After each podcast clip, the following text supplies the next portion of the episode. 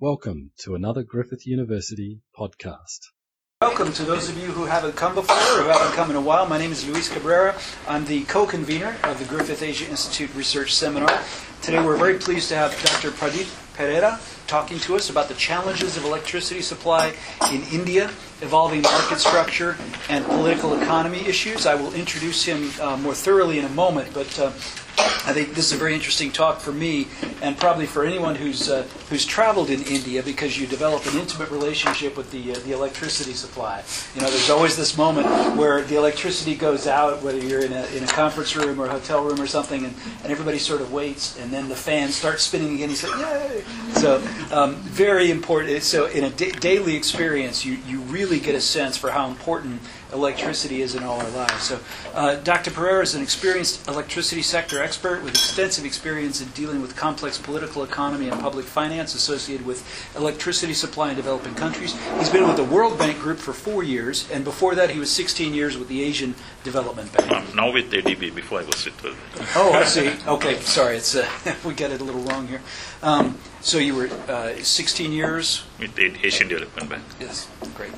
Um, previous work experience structuring finance, uh, financing for electricity sector investments in China, Vietnam, uh, Laos PDR, and Sri Lanka. Currently, he's heading the Asian Development Bank's energy sector operations in India, which amount to financing over of more than Australian 1.5 to 2 billion per annum. He has a PhD degree from Imperial College London in power system economics and a bachelor's degree from um, Sri Lanka, sorry, the University of Moratuwa in Sri Lanka and uh, we're very pleased to welcome him today. Uh, good afternoon. Uh, thank you very much for giving me this opportunity. And I wish to thank uh, uh, Dr. Tapan Sarker for inviting me to come here and uh, give this presentation. It's really appreciated.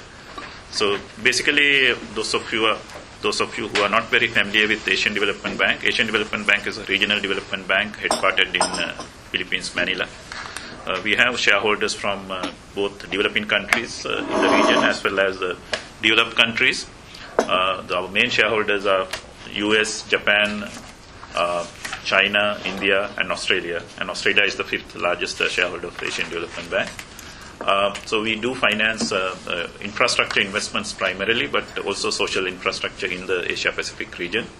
And we, in addition to financing, we also try to provide policy dialogue to improve the, the governance as well as other related issues in these countries and we play uh, we we, we uh, also uh, try to promote the regional pro- uh, cooperation among these countries, regional economic cooperation in different sub-regions.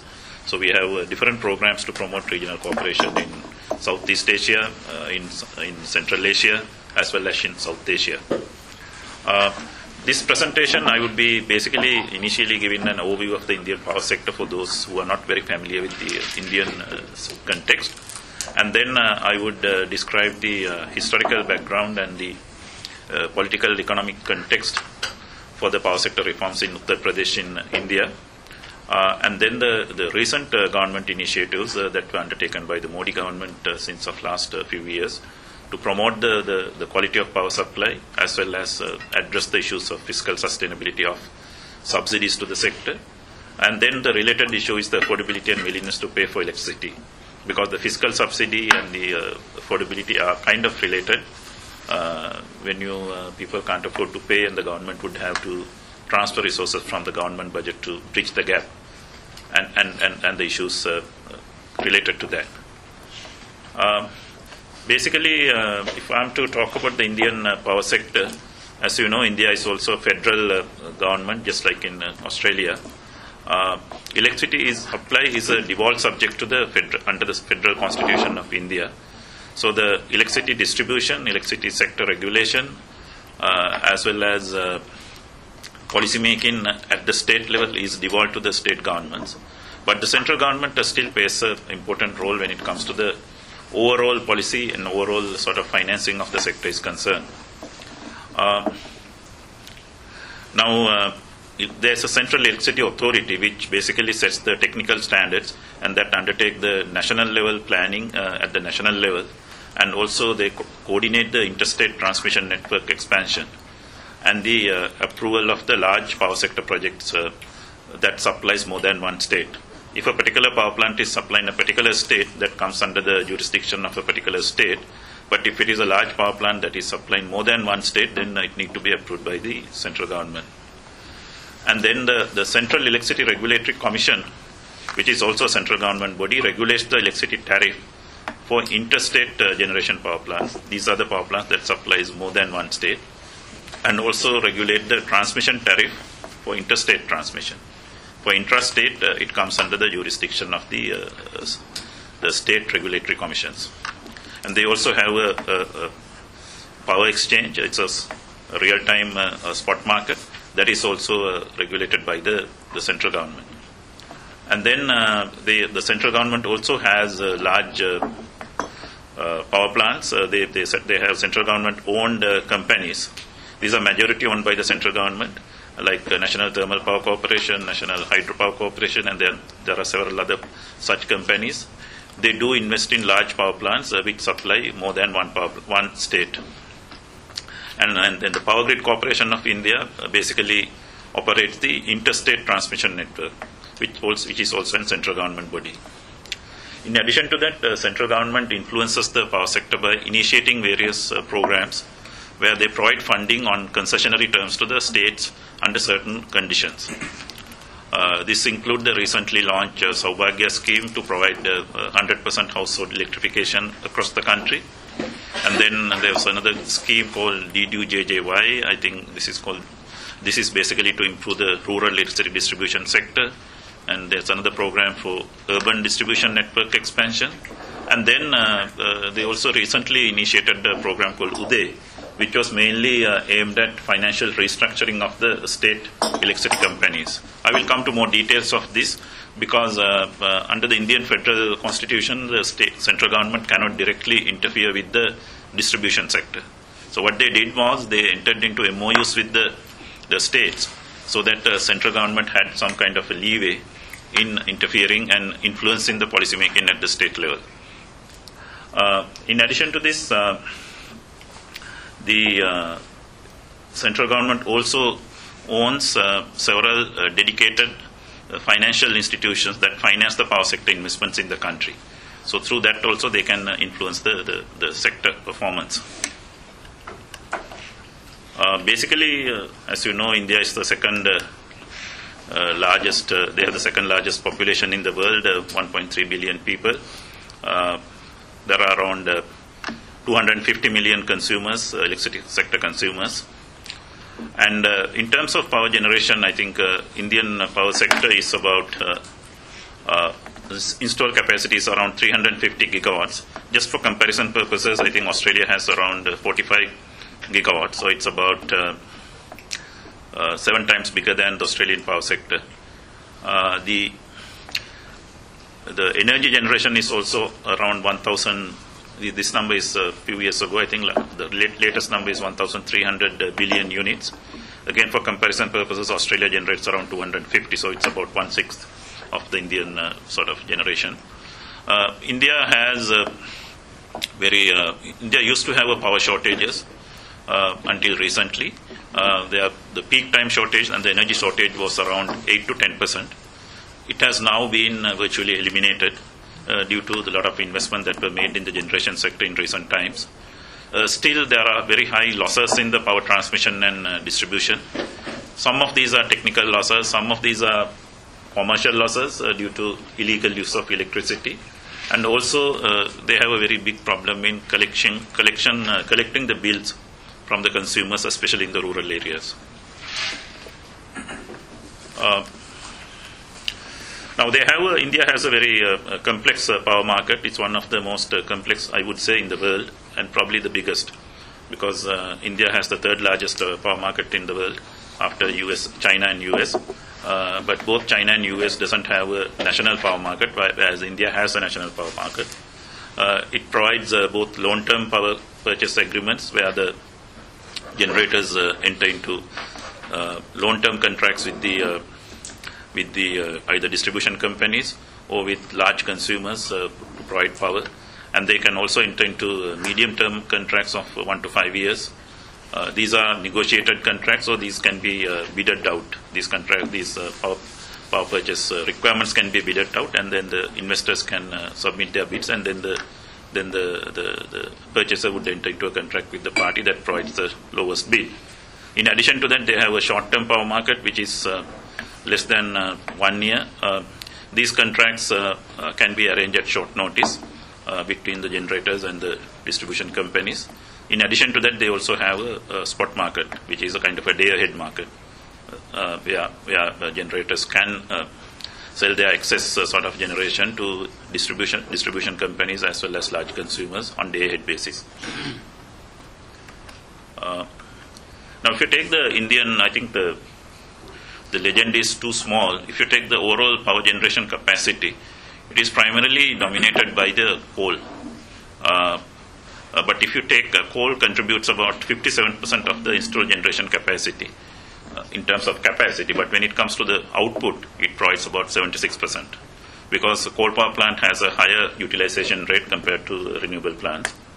And renewable uh, contributes about 17% of the installed capacity, but they generate only about 7% because renewables are available only during uh, certain uh, times of the year. But if you take the capacity additions, uh, I think this black uh, sort of bar is the coal capacity additions. Uh, this is starting from uh, 2014, I think. And the, if you can see, until 2017, there's about 20,000 megawatts of coal capacity that has been added every year. But since of late, during last two years, and, and also going forward, there's going to be a drastic uh, decrease in the new coal capacity addition. And uh, what is in uh, yellow is the solar capacity addition. So you can see that there's a big increase and a big jump in the new uh, coal, uh, solar capacity addition. At the same time, the wind capacity addition, which is in orange, it's also becoming quite substantial. So there's a shift in the generation mix from uh, coal to renewables going forward. Uh, and the, the other graph, the, bar- the uh, on the other left, on the right side of the uh, screen is about the capacity short, shortage. As I mentioned earlier, the, the capacity and the generation uh, shortage has substantially decreased over the last uh, six, seven years due to the investments that had been made.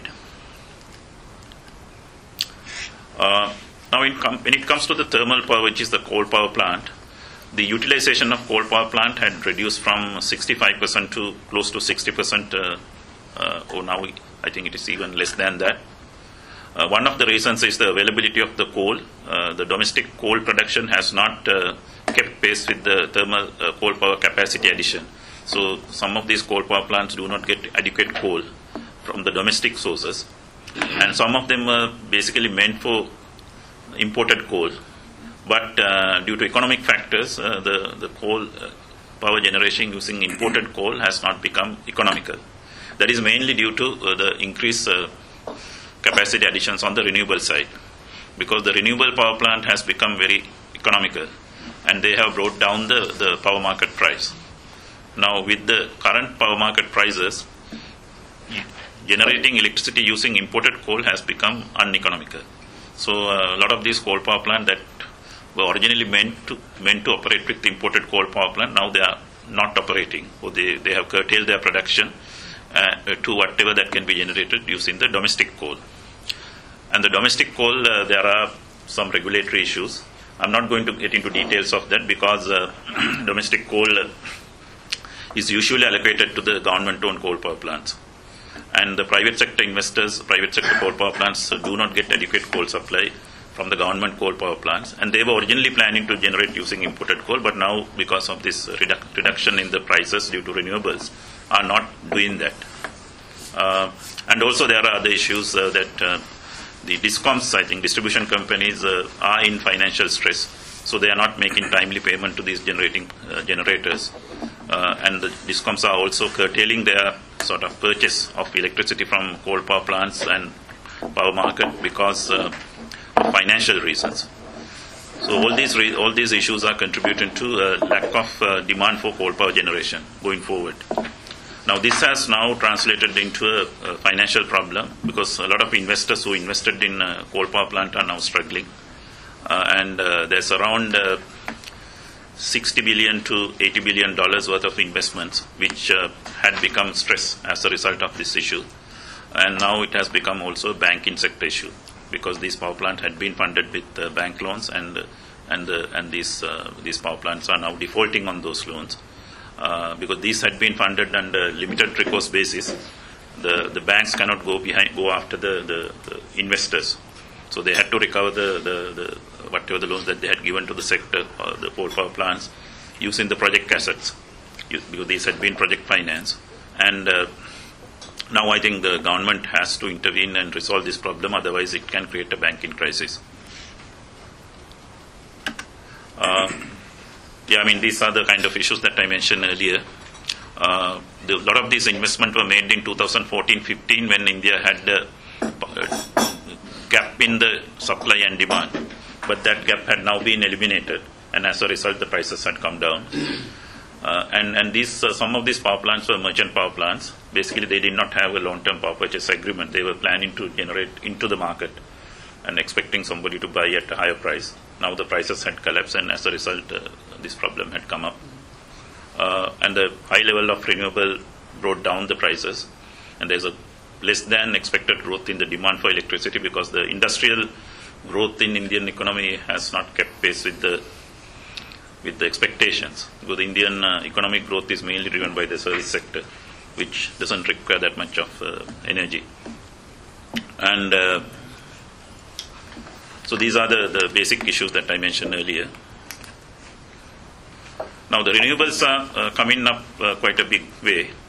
Uh, and the renewable, I think, now have reached uh, parity with the coal power in 2017 and in the future most of the new additional gen, uh, capacity additions are likely to be coming from renewables and india also set a target of 175 gigawatts of uh, renewable capacity additions by 2022 they have already achieved uh, somewhere around 75 gigawatts and they are well in course to achieve this target but that would have its own set of uh, issues i'll come to that in my next slide uh, yeah, now I think it's uh, it's around 70 gigawatts, 75 gigawatts actually, uh, because uh, this these numbers are a few months old. And uh, the Indian renewable energy development has taken a different path to what you had seen in Australia. I mean, in Australia, what I understand is there are so many rooftops, uh, solar rooftop at the retail level. Uh, whereas in India, these uh, solar development is mainly large-scale uh, ground-mounted solar power plants in solar parks. So what the Indian government did was they uh, basically generate, created these uh, solar parks where they purchased the land and basically invited private investors to come and invest in these parks and they provided all the infrastructure. So that basically brought down the, the cost of uh, solar power generation in a significant manner. Uh, and uh, but there are some issues now because uh, uh, India is also trying to promote the domestic manufacturing of uh, solar panels. Because most of the solar panels in India, I think, as well as, as like in any other country, are coming from China. And so India is trying to safe, basically promote the domestic industry. So they introduce safeguard duties and excise duties, and I think they also there was a WTO case. I think then they had to remove some of these taxes, but uh, still uh, there are some taxes which make some of these solar plants more little more expensive than what was originally expected. And also there is a grid integration cost of uh, solar and wind. So once you once the penetration of renewable goes beyond a certain level, there are certain uh, uh, cost that you need to accept, that you need to absorb because the renewables are, are, are intermittent. So you have to have other capacity that can operate, that can provide what is called the baseload generation. And there has to be a mechanism to compensate for that. And in India, there's no such mechanism at this moment. So uh, there are certain hidden costs in uh, renewable which is which need to be acknowledged. I think when you have more and more renewable in the system, I suppose the same thing will apply in uh, other countries as well. And India also basically uh, there's, there's an exemption from the transmission charges for the renewables. Now that is also not sustainable going forward. This is sustainable when the renewable is only a small sort of pro, uh, renewables provide only a small uh, share of the generation. When it becomes a fairly significant uh, share of uh, generation, this becomes unsustainable. So these are some of the issues that, that they will have to address as they go forward with this uh, renewable energy based uh, generation capacity addition. So power transmission in India is virtually uh, quite good. I mean, they have now a fully integrated national network. All regions are integrated and synchronized, uh, which has been achieved fairly recently. Before that, India had different regions, had different regional grids, just like in- in Australia. I think here, I think I understand Western Australia is not integrated with the rest of the country. So India has man- now managed to have a fully integrated uh, uh, synchronous network. Um, and uh, they are now investing in the so-called green corridors. That is basically to link the renewable energy generation uh, uh, zones with the demand centers. And they also now open up. They have opened up the transmission to private sector, where uh, private sector companies can bid for transmission projects and uh, and compete with the state-owned transmission companies on a level playing field. And India has transmission interconnections with regional countries, with Bangladesh and Bhutan, as well as with Nepal. Uh, now, distribution is probably the, the, the, top, the, the theme of my presentation today uh, because the distribution remains the weakest link in Indian power sector. That is where the, the, the political economy issues, as well as consumer interactions, affordability, willingness to pay, all these issues uh, becomes relevant. Uh, and distribution still, I think, due to uh, low affordability by the people, need to be subsidized by the government. I'll come to the details of this in the context of one particular state in India because distribution is virtually handled at the state level.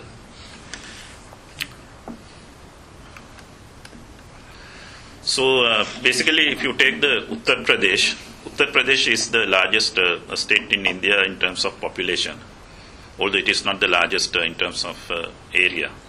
It has uh, 220 million people, and uh, if it is a separate country, I think it would rank among top three or four countries in the world.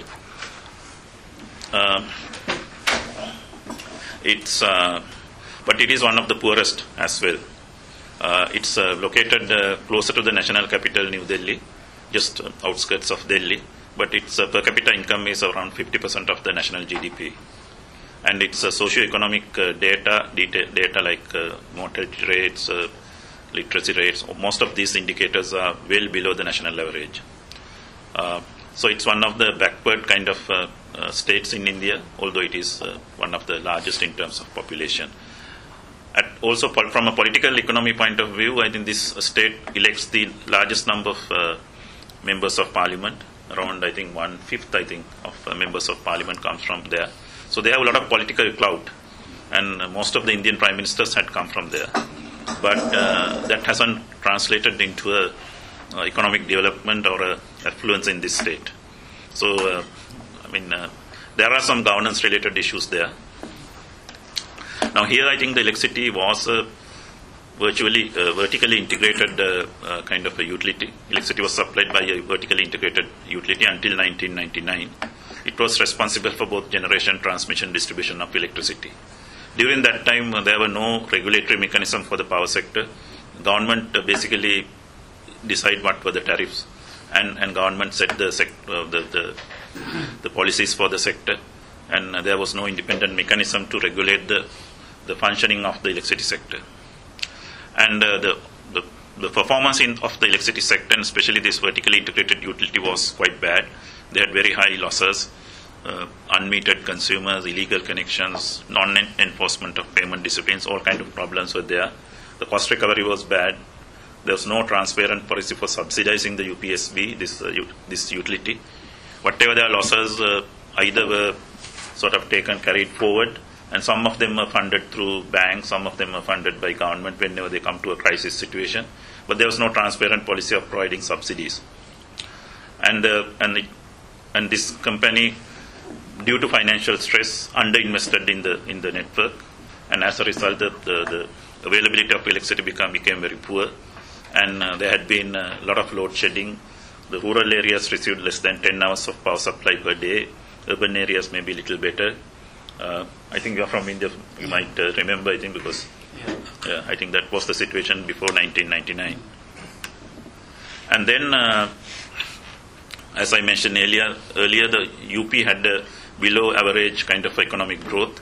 The, the, the, the GDP growth of UP was around 2% less than the national GDP growth during that period.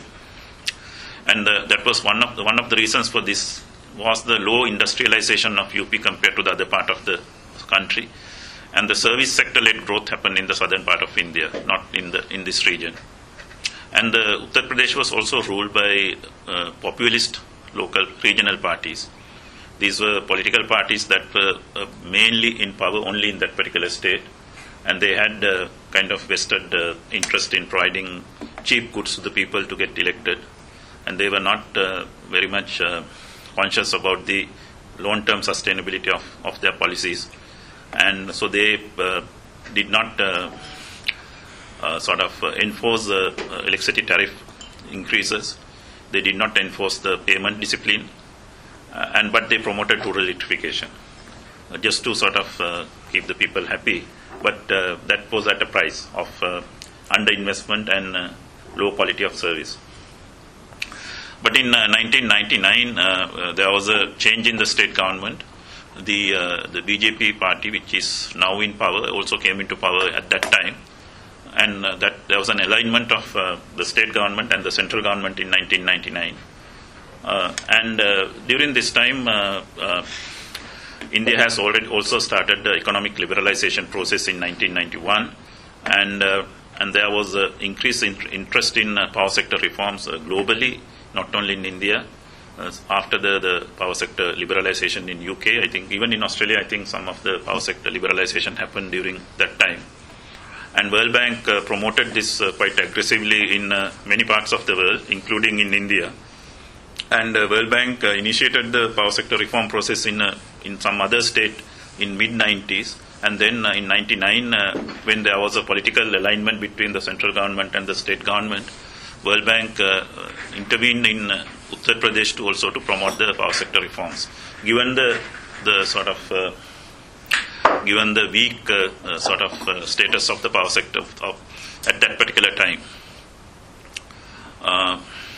So there was basically the, the weak financial situation of uh, the utility, the fiscal stress of the Uttar Pradesh government. Uh, at the same time, there was a political imperative to extend the electricity grid to the rural areas, and the subsidy burden has become uh, unsustainable.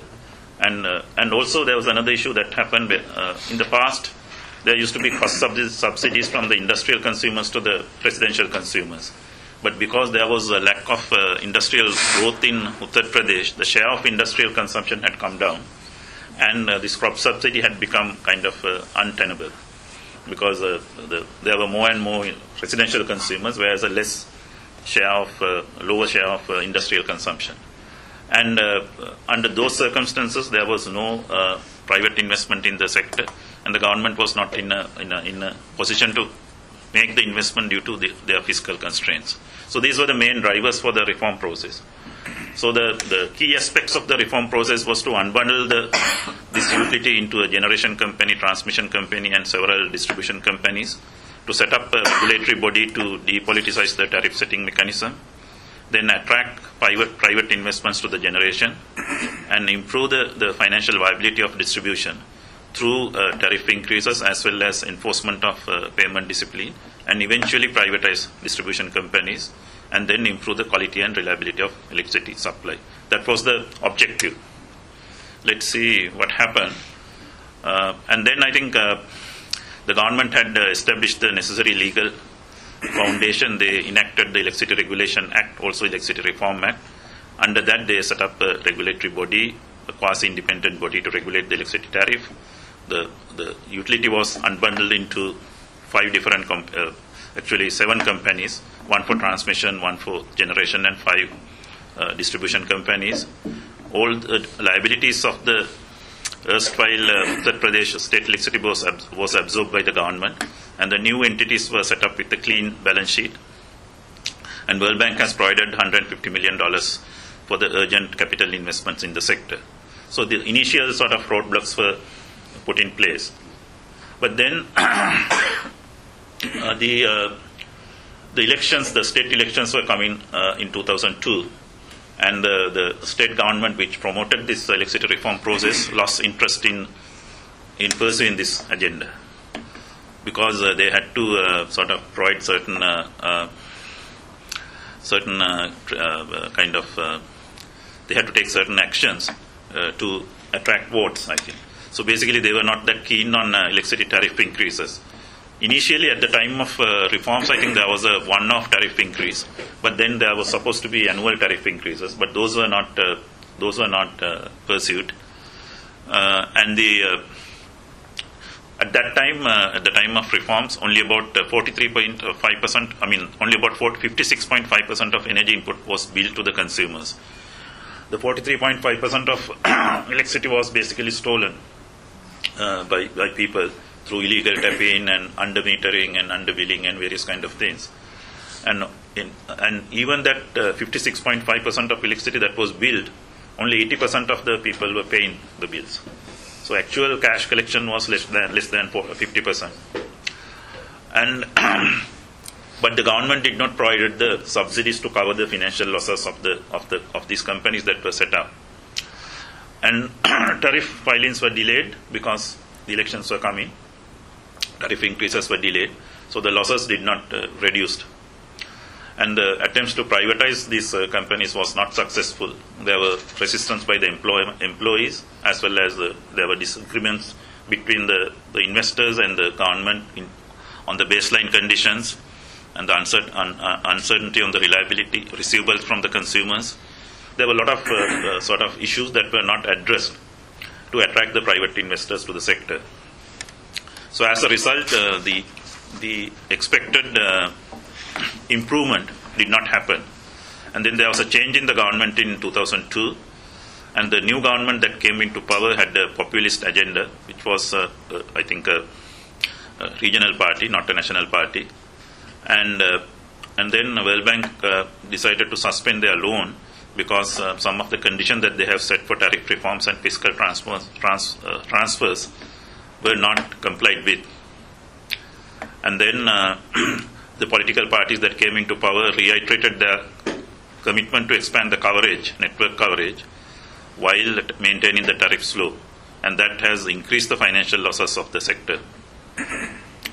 Uh, and the, the, although the regulatory commission uh, was established and they have issued orders uh, to, uh, to install meters, to reduce the losses, to submit annual audited accounts, establish a fixed asset registry. None of these orders were enforced or complied with. So uh, this was kind of a half-hearted uh, uh, kind of a reform process. The government had initiated it under certain uh, pressures, but when the election pressures came, uh, I think they kind of relaxed on that. And then there was a change in the government, and the new government did not uh, pursue the, the, the reform process. And uh, this situation continued uh, even beyond 2008. There was a change in the government, but situation did not change. The same kind of problems persisted.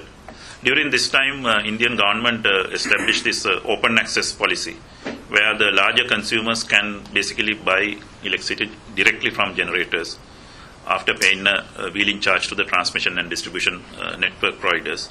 But in Uttar Pradesh, this was not promoted although it was legally allowed, the utilities put a lot of roadblocks. So if a consumer, industrial consumer, wants to buy electricity from some other generator, they put a lot of uh, informal barriers and various kind of uh, obstacles uh, to prevent that practice, because they didn't want these industrial consumers to move away from them to some other direct, direct, uh, direct uh, sort of uh, purchase of electricity using the open access policy. And at this time, also, the government introduced this uh, renewable purchase obligation policy uh, to basically uh, promote the renewable energy purchases by the, the, the dis- distribution companies. Because during that time, renewable energy was more expensive than the thermal energy. It is not the case now, but at that time it was the case. So the government put a minimum amount of share that the, the distribution companies were supposed to purchase from the generators. But again, this was not really enforced in Uttar Pradesh because that would create a financial cost to the to the sector. And uh, at that time, I think it, they have also realized this privatization is not going to work because private sector itself is not interested in coming into a situation like this. So instead of privatization, they uh, uh, try to do uh, franchising, where the risk of the private sector is rather limited. Uh, franchising in the Indian context is mainly uh, to take over the existing assets and operate them over a period of time under certain circumstances. And the, the investment commitment by the, the franchisee is uh, not as uh, much as a full concession. So, uh, Agra city, which is the city where the Taj Mahal is located, was franchised to a private company. Uh, but the but there were some issues with the transparency of that transaction, and also the, the power was provided to this franchisee at a fixed price. And when the power purchase price power purchase price of the UPPCL increased, it was not passed down to this franchisee. So he was making money at the expense of the, the utility. So there were some issues related to how this uh, transaction was done. And the, the, the, financial losses of the power sector keep on increasing because uh, none of the underlying problems were addressed.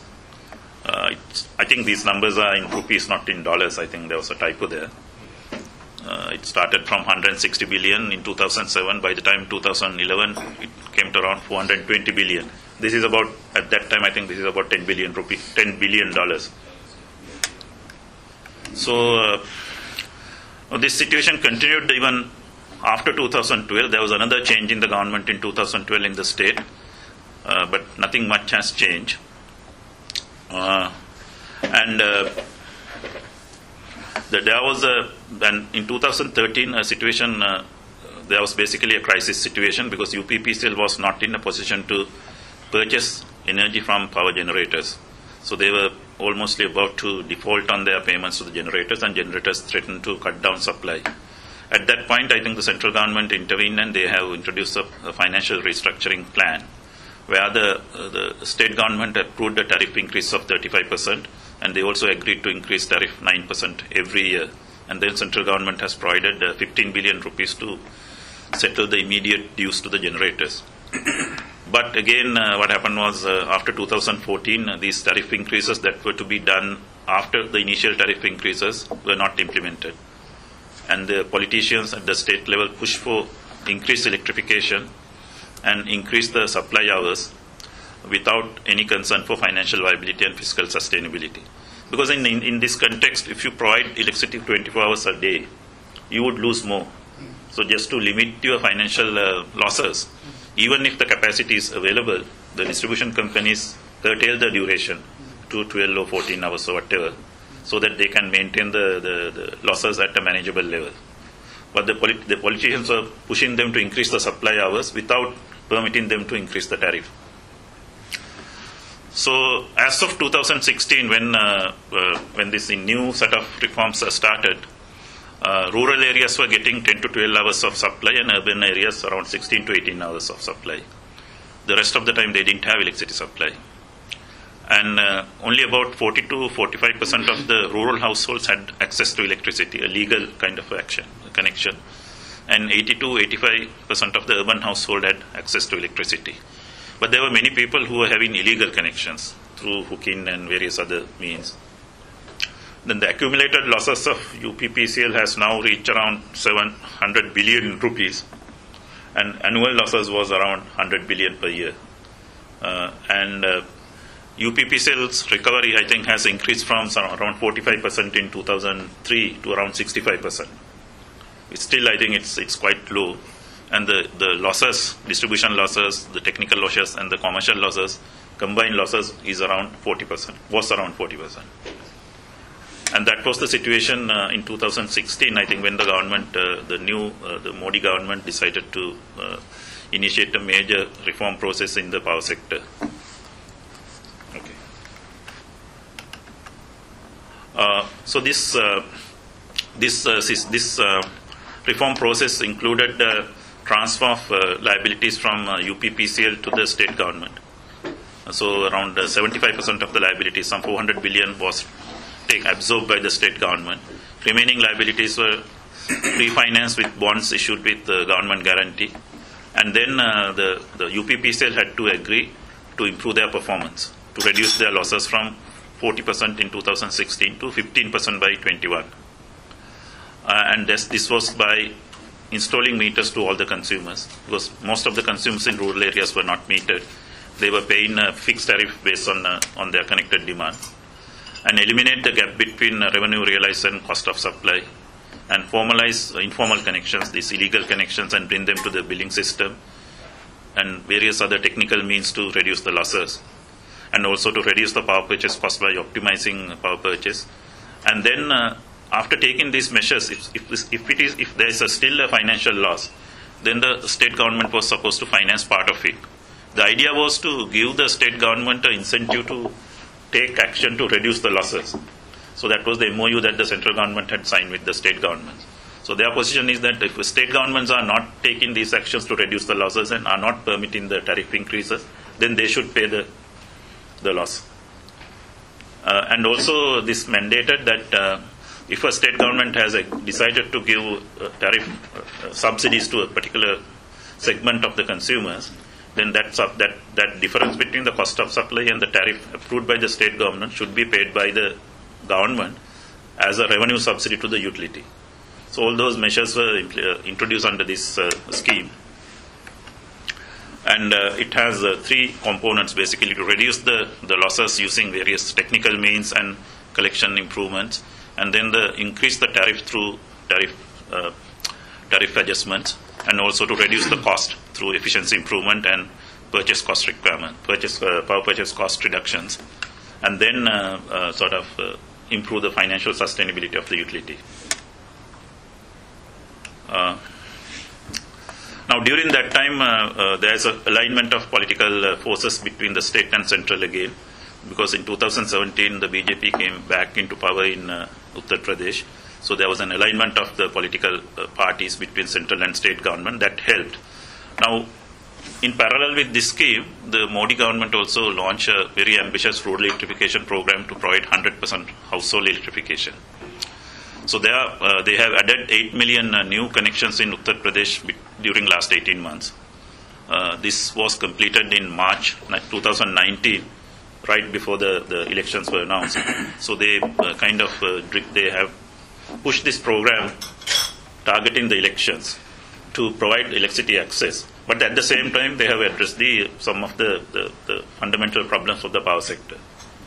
Uh, but the, the improvement in terms of uh, technical performance, in terms of loss reduction, collection efficiency improvement, was not as good as expected. But this is kind of an interim uh, improvement. I mean, most of these initiatives are still ongoing. So I think we expect that there would be uh, more improvement as we go forward during next couple of years. And 2 million unmetered connections were converted to formal connections. The revenues had been increased. The tariff increase was approved in 2017, and another tariff increase is pending approval at this time. But the gap between uh, revenue realized and cost of supply still remains quite substantial due to uh, increase in the power purchase cost because the coal, pri- coal prices had gone up and that had increased the, the cost of supply. Yeah. So I think uh, I still have few slides. Uh, conclusion yeah, I think basically there are a lot of uh, unfinished uh, uh, items under this UDAY reform process. These are still going on. I mean, uh, there are some of the issues are related to this uh, institutional issues because uh, this institution has been managed in a very bad way for a long time, and there are people who are used to certain way of functioning. There's collusion between consumers, politicians, local politicians, and and the staff of the utility when it comes to the bill collection, payment, all those things. Now they're trying to uh, de-link. Uh, they are basically trying to address that problem by introducing various technologies like smart meters, electronic meters, to minimize the human interaction when it comes to the revenue collection. And also, they are trying to outsource the meter reading uh, to private contractors. And uh, there are various measures are now being taken, but the political will is the key, and the enforcement, which is more of a governance issue rather than a, a technical issue. So whether that, that will remain as we go forward uh, remains an issue. and Yeah, the, the Yeah. conclusion slide you have to go by. yeah. I think I'll skip those. I think. Uh,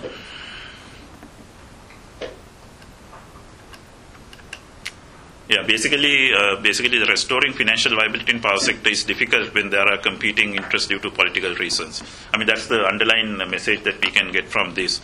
Uh, the the political interests are mainly to do popu- popul- take populist measures to provide tariff electricity at a lower tariff, provide uh, unmetered connections, provide free electricity to farmers, various kind of things. But they don't realize the, the fiscal sustainability of this or the financial viability of the power sector and the investment requirement of the sector. And now it seems that there is a, that realization within the highest levels of the government, and they are ta- taking actions to address this. But uh, whether it is going to be sustained when the election pressures and various other pressures comes is still uh, left to be seen. Uh, and government is now also trying to move away from uh, this kind of uh, subsidies to various consumer groups to a direct cash transfer kind of uh, subsidy policy, where the poorer segments of the people will be provided cash into their bank accounts that they can then use to uh, uh, pay for various services instead of uh, providing subsidies, in-kind subsidies uh, like like they've been doing uh, in the past. And various vested int- interest groups are now at play, which might want to sabotage these kind of reform processes. But I, uh, based on our experience, we, we, we, we, we can observe that there is a lot of uh, strong commitment from the government to address this problem and resolve it. But uh, the, the central government's uh, influence, I think, is limited to a certain extent due to the, the nature of the Indian uh, federal constitution, where the power sector is a devolved subject to the states. So I think uh, I had to skip some slides, but I think I would be happy to answer some questions that you might have. Great, thanks very much. Okay, so if you just uh, catch my eye, I'll put you in the queue, Leon. Um, Or you'll second, sorry. Sorry, yeah. Go ahead, Leon. uh, two questions really. The first one is interests me. Right? You- Earlier in the piece, you talk about the coal power generation. You know, it's not really the the demand is, is falling. So it's a political economy question really. What's the incentive for mining companies like Adani, for example, in Australia, or other multinationals, Indian multinationals, to start digging up coal? What's what's the political economy mechanism that is working there? So, you know, that's my first question. And the se- second question is that the, you partly answered it. You know, the government said that we'll give you more direct uh, income transfers rather than, you know, those subsidies in electricity. But I don't see sort of a, a very clear uh, proposal to have a market mechanism. So we know one of the reasons for underinvestment, of course, is that you know those guys are not going to get a decent rate of return. So has the government ever thought of having split the demand into two? One which is more social, you know, the villages and so on, there's some control price and perhaps a control uh, fixed uh, volume of supply for a given year or whatever. And then you have a much more a market-driven mechanism whereby industries who are doing well, who are prepared to pay, will be able to get access to electricity by paying a high price. Yeah, I think uh, regarding the, your first question, I think uh, the companies like Adani, I think uh, they had done this uh, in Indonesia before. I think they got into a big problem there because they purchased a coal mine in Indonesia. Uh, and then uh, they built a power plant in India uh, to basically generate electricity using coal produced from their mine in Indonesia. And then they entered into a fixed price uh, contract to uh, uh, sell electricity uh, to uh, to several distribution companies. That was some time ago, maybe 10 years ago, I think, maybe less than 10, maybe 5 to 10 years ago. And then Indonesia introduced a resource tax. And the Indian regulators did not allow them to pass that down to the consumers. So then the whole economics of that power plant became questionable. And they, they could not operate it. And now, uh, apparently, they have defaulted the loans, I think, to the banks, which funded that uh, coal power plant. Now it has gone into the Indian Supreme Court. I think the Supreme Court recently, I think I saw somewhere that had allowed them to pass part of that uh, resource tax to the consumers, and then they managed to renegotiate the power purchase agreement that they had signed with uh, their customers. So they might uh, start uh, generating pretty soon, but for last so many years they, they were not. Now coming back to this, uh, yeah, I mean uh, in India at the moment uh, there is a shortage of uh, coal that is, there, but at the same time uh, the uh, the coal power plant is not plants are not economical and competitive. So how they are going to generate electricity from coal imported from Australia is left to be seen. I mean, it depend on. I mean, when this when this mine, I think if they develop it, it might take at least I don't know maybe a few years for them to produce coal from that, then to bring it to India and then to use it in uh, generation uh, coal power plants in India. I don't know whether that is their strategy or whether they want to just develop the mine and sell coal somewhere wherever there is a demand for coal. Because bringing coal from outside to India uh, paying for shipping and all those things uh, doesn't make sense at this moment under the current market. But things can change uh, going forward. Maybe five years down the line, market dynamics might be different, and the and the electricity prices might be different. But now I think with this uh, renewable sort of price reduction, electricity prices are coming down. The demand in India is also not growing very fast. So uh, I can't see any sort of uh, economic rationale to buy, bring coal from Australia to India and generate electricity at this at this moment. So they might know better than, than we do. Just curious. That's Yeah. all, yeah. Now regarding uh, your second question, I think yeah, I mean uh, the the privatization of electricity sector in India had worked in urban areas like in Delhi. I think electricity distribution is privatized, where the consumer mix is different, the affordability is different. People can pay more, and the industrial consumption is more. Uh, in, in most of the bigger cities like Delhi, Bombay, Calcutta, I think the electricity is privatized. It is working there, and and the quality of supply is pretty good. But when it comes to the rural areas, I think uh, it's a different ball game. It doesn't work in the rural areas because of uh, various uh, political reasons. I mean, the pay, enforcement of payment discipline is difficult in rural areas because you can't disconnect people just because they can't pay. I mean, there are socio-economic reasons, political reasons. People don't have money. That's one of the reasons. And there are not many industrial consumers in these areas who can cross-subsidize. So that is, uh, as a reason, I think uh, now I think what they're trying to do is to bring private sector as uh, contractors, like management contractors, collection agents, billing agents, on, with some incentive component. So the, the, the, the commitment from the private sector is limited. They do a, they provide a service rather than they have to take a take over a business and run it. So the business risk from the private sector point of view is managed and it's limited. As the government is taking the risk while they are trying to bring the private sector to achieve certain efficiencies which government can't achieve using their because of uh, uh, kind of uh, historical reasons or the legacy issues. Because the, the, the, these companies have employees who had been there for 30, 40 years and you can't change their behavior. And if they are into certain practices, uh, it's difficult to change them. So that is why they want to kind of bring new people like private sector as collection agents, billing agents, so that they will do that work instead of the people who had been doing it for the, for the, so, for the past. But My, question is really about the, the, the, the industry or companies who can pay more, Yeah. but this seems to be, I mean, No, industrial even though it's small proportionally, Yeah. manufacturing and so on, it's still quite significant because India is a you know, pretty big country. So why not try to have no industries uh, can pay more, Yeah. uh, but there is a limit that you can uh, tax them.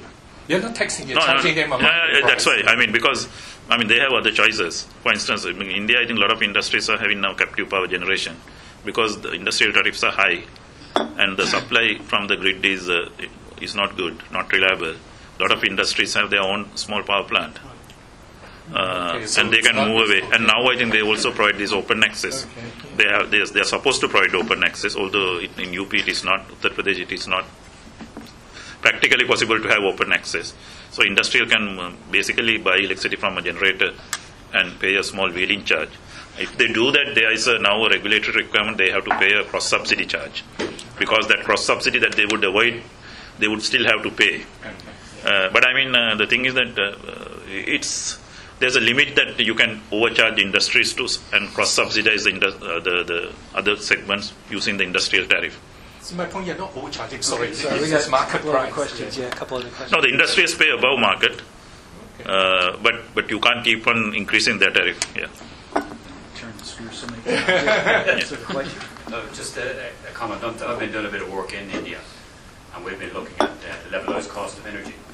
And at the moment, renewable energy is coming in at about 50% of the cost of uh, fossil fuel generated energy. Yeah. Now, what that generally leads to is a total disruption. Now, if that happens, uh, the fossil fuel car stations will have to close. Do you see a situation where that's going to happen, or will the government have to increase the subsidies to keep this running? I think it is uh, already happening.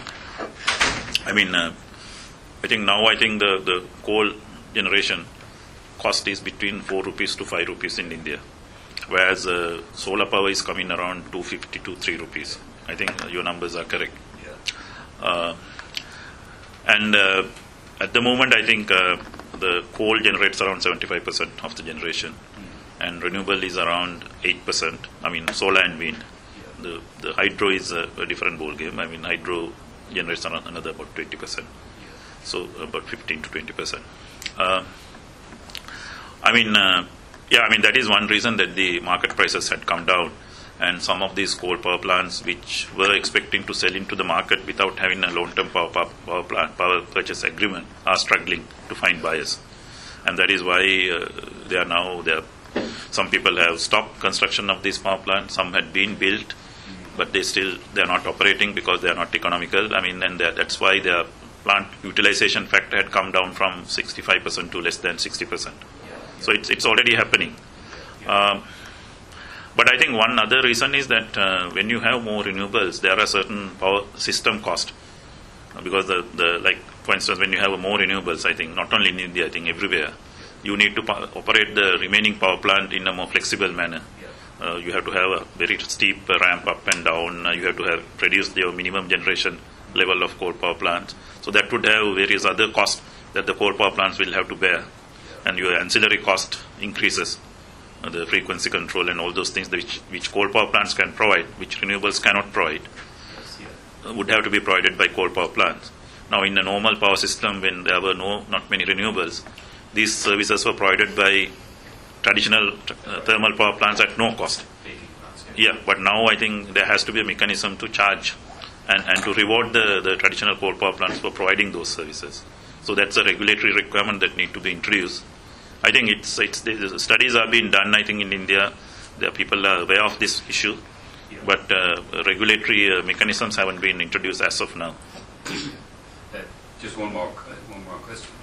Um, we're looking at uh, putting in uh, storage, large-scale storage, gigawatt storage, and the uh, cost on that initially we started looking to be about three hundred dollars per kilowatt hour uh, capital cost.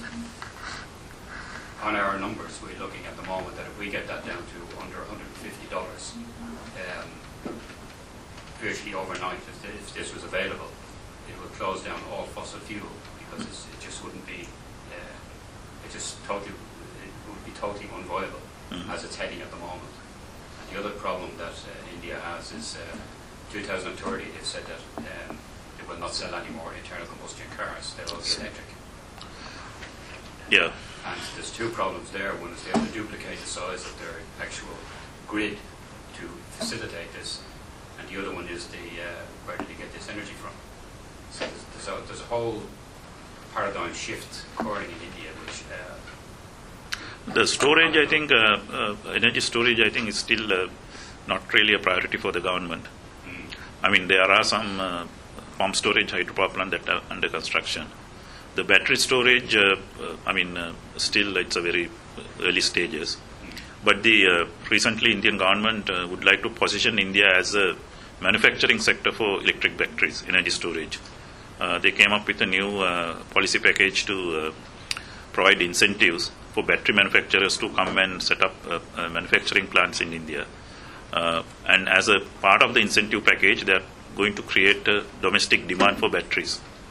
Uh, like I think China already has a head start over India when it comes to the battery manufacturing.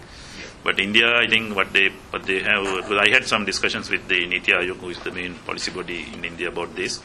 So they have realized that uh, on the on the solar panels, uh, they have missed the boat because uh, by the time they realize uh, that India need to manufacture solar panels, China had already captured the market.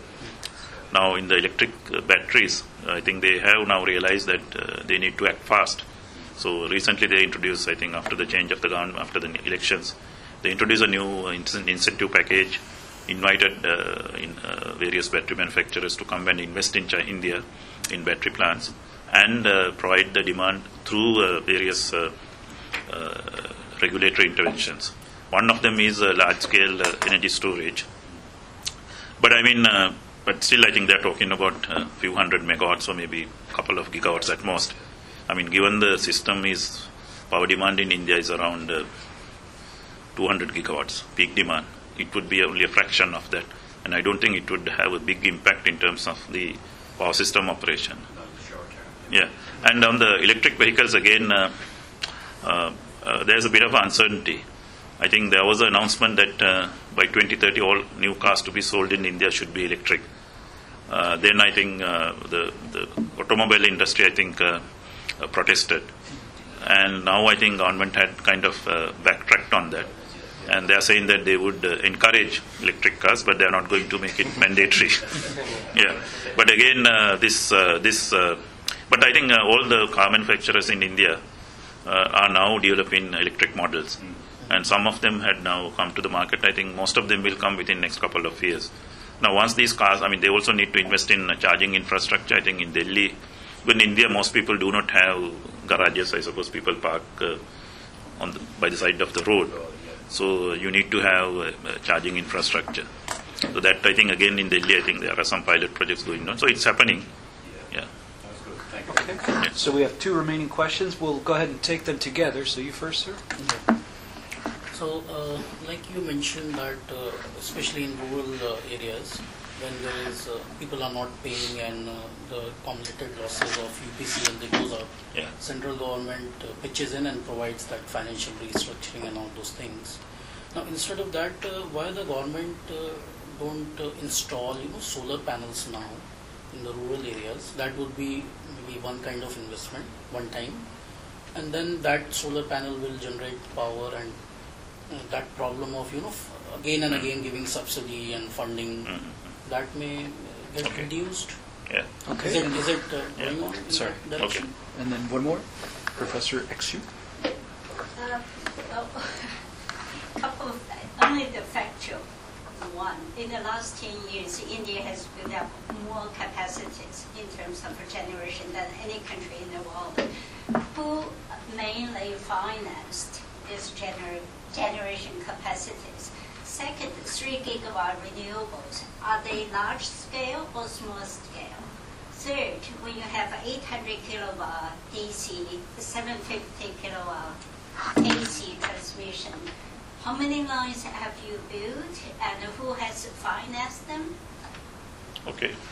Yeah, sorry, I think starting with uh, your question, uh, regarding the solar at the retail scale, uh, that's what basically what you're telling. Maybe a village can Yeah. have a solar panels Hmm. installed so that you know Yeah, so I think basically uh, the current uh, uh, policy in the government is to have these large scale solar plants that are feeding into the transmission grid, and then through the grid uh, it would get distributed among everybody. That's the approach because that has a certain cost advantages because we have the economies of scale. Uh, if you are going to do it at a retail scale, at the, even at the village level, I mean there are some uh, initiatives. I will come to that, but uh, especially for the irrigation sector, uh, but not not mainly for the household sector. Uh, uh, I think uh, uh, if you take if you install solar, let's say at a village level, the energy is generated only during the daytime. So during the night time, uh, uh, you have to buy it back from the grid. So uh, Okay, other option, store that? if you're going to store, then the cost will be huge. The battery cost is uh, is uh, is quite expensive uh, uh, currently. my just question was that instead of you know subsidizing again and again Yeah, I know. uh, I know. So now that is why they have now decided to uh, adopt that approach for the farming sector. So they are now planning to separate the feeders supplying the farmers and the households. And farmers do not need the electricity during night time. okay So the, those feeders that are farming the that are providing the electricity to the farmers would uh, the, now government has come up with a scheme called Kusum. Uh, they are trying to convert them into solar feeders. So they are now giving incentives to the farmers either to install uh, solar panels at their own farm, maybe few kilowatts. so they just have to give their land cost Yeah. will be borne by government Yeah, government will provide uh, because farmers are getting free electricity. They are not going to invest in uh. In uh, solar panels. Right. So instead of uh, giving free electricity, government is going to do a one-time investment of a solar panel. that's what I was and, and then or to convert and to have community based sort of solar uh, systems to convert the entire feeder into a solar feeder and take it off grid. And that scheme has already been launched which part of India throughout. I think it's uh, it's also one of the new initiatives under this new government. It's called Kusum. Uh, it's, it's in the Ministry of New and Renewable Energy. They are the ones who are promoting it. So it's already there. I mean. So then that problem of again and again funding. Yeah, the farmers, yeah. That go down. Yeah, we'll have to see whether the farmers are going to adapt this because very new. I mean, this is very new initiative. Like uh, states in like states like Punjab, I think farmers are getting free electricity. They don't pay anything. Most of the states now. Yeah. So that is what uh, I think government has come up with uh, to address that issue. Uh, I think uh, your question, I forgot the sequence. Well, the first is to three gigawatt renewables, whether they are in the large scale, the renewables, or small scales, you've got a lot of. No, I mean, 3 gigawatts would be a very large renewable. I think it would be one of the largest power plant, renewable plants if it is to be a single You power. have the large ones, so then you need to build transmission Yeah.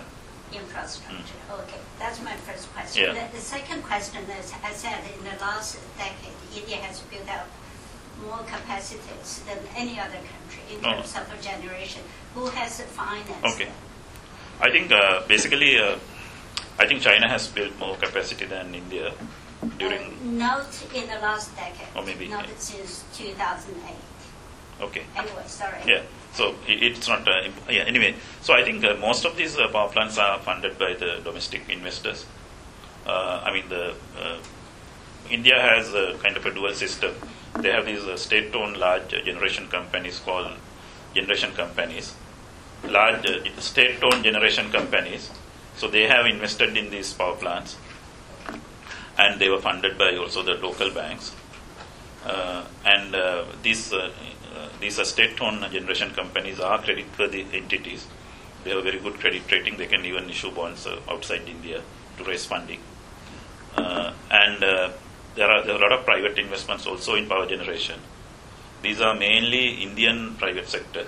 That would be the capture power plant, is it? Sorry, Or captive. We'll talk about that later. The last one is about your high voltage transmission. Yeah.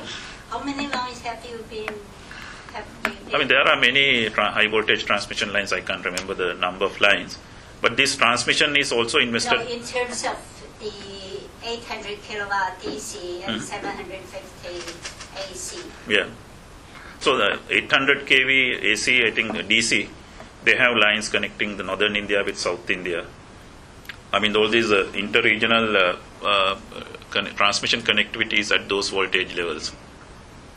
So uh, those voltage, those transmission lines are connecting different long distance transmission lines. The reason I'm asking question because most countries do not have.